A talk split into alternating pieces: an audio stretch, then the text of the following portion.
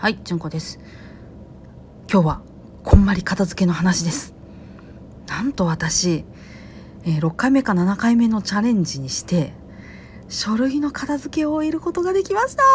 パチパチパチ嬉しい信じらんないいやあのねあのね何が起こったかというとですね一回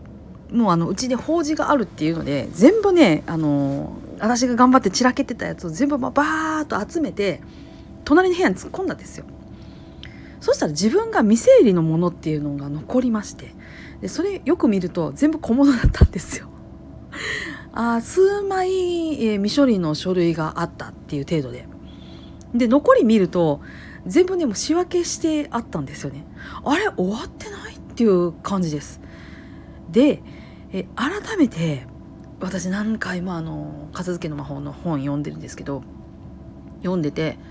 えー思ったのはなんかね捨てられないとかならもう堂々と取っておくみたいな。自分の好きなものを堂々と取っておくっていう風に書いてあったんですね。書類は全捨てっていうのが基本なんです。わかります。私もそう。でも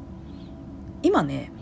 1年生の娘のその学習プリントっていうのを彼女が手放しても私が捨てられなかったですよ。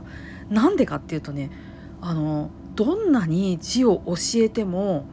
身につかなかった娘にじわじわと字が書けるように読めるようになってるっていうあのこう軌跡が残っててで作文なんかを見るとですねえーなんとかかんとかだとたまらないとかあの嬉しくてたまらないとかっていう表現とかがあったりとかしてもうあの少ない語彙で心の内を表そうとしてそれをあの文字にしようとするっていうあのね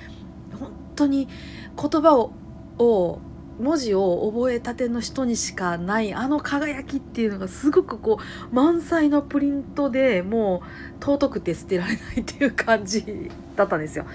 えーでなんかまあだからそれっていうとどっちかというと書類というより思い出品に近いっ扱いになるなとは思ったんですがともかくももう紙ですから紙をこうね仕分けていってで、えー捨てられないじゃあもう捨てないでなんとかしようっていう風に舵を切ったらうまくいきました。いやーこのね、あのー発想の転換っていうの誰も教えてくれなかった結局本に書いてあったっていう感じです。えー実はそのこんまり片付けのコンサルタントさんね、えーコンサルの修了生さんにお便りしたこともありましたしえっ、とまあちょっとした質問っていうのをさせていただいたこともあったんですけど何しかねなんかそのしっくりくる答えをもらったことがなかった。それは何て言うかどっちかっていうと私にとってはその積極臭く聞こえたりとかなんでそんなこともできないのみたいな感じに聞こえることがとても多かったんです。そして私自身もその自分の心の内をうまく言語化できないっていうところでどういうふうに質問したらいいかっていうところで分からなくて詰まってるっていう感じだったんですよ。やっぱねやり続けたらなんとか終わりましたね。で、えーあとねものすごくあの支えになったのは YouTube で、えーずっと片付け動画っていうのを出されている大阪の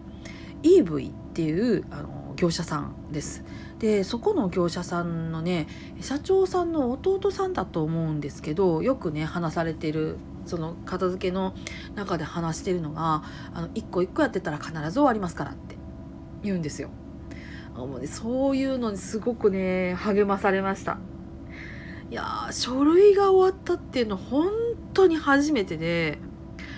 なんかあこういうことなんかっていう感じですだから今新しい書類が家に来てもそれをどこに入れるかっていうのがもう分かってるのであのむちゃくちゃになることっていうのが減りましたでむちゃくちゃになってたとしてもそれガッサーって持ってあっちこっちってチャッチャッチャってまとめたらもう終わるっていう感じなんで私の中では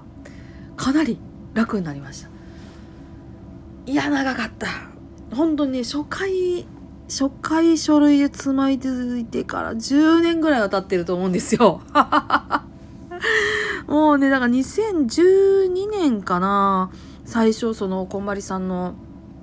新宿でのセミナーに行ったのが2012年の3月かなんかだったと思うんですけどいやーほんと長かった。ね自分との向き合う戦いっていう感じですね。やーなるほどって感じです。私は本当に紙とかその記録とかっていうのが好きなんだなっていうのがよく分かりましたんでそこに私のねときめきが詰まってるとかあのいうことがよく分かりました。まあただね紙ってちっちゃい割に情報量が多いのであの情報を私が持ってるっていうことはちょっと嫌だなと思うのでそこはこれからやっつけていかなあかんところではあります。ただもう今は書類が終わったっていうことを、えー、喜びたいと思ってこの記録をしております。ね、こんまりコンサルの方にもちょっとこの気持ち届け。はい、えー、では皆さんどうぞあのな一日をお過ごしください。それではまた。ごきげんよう。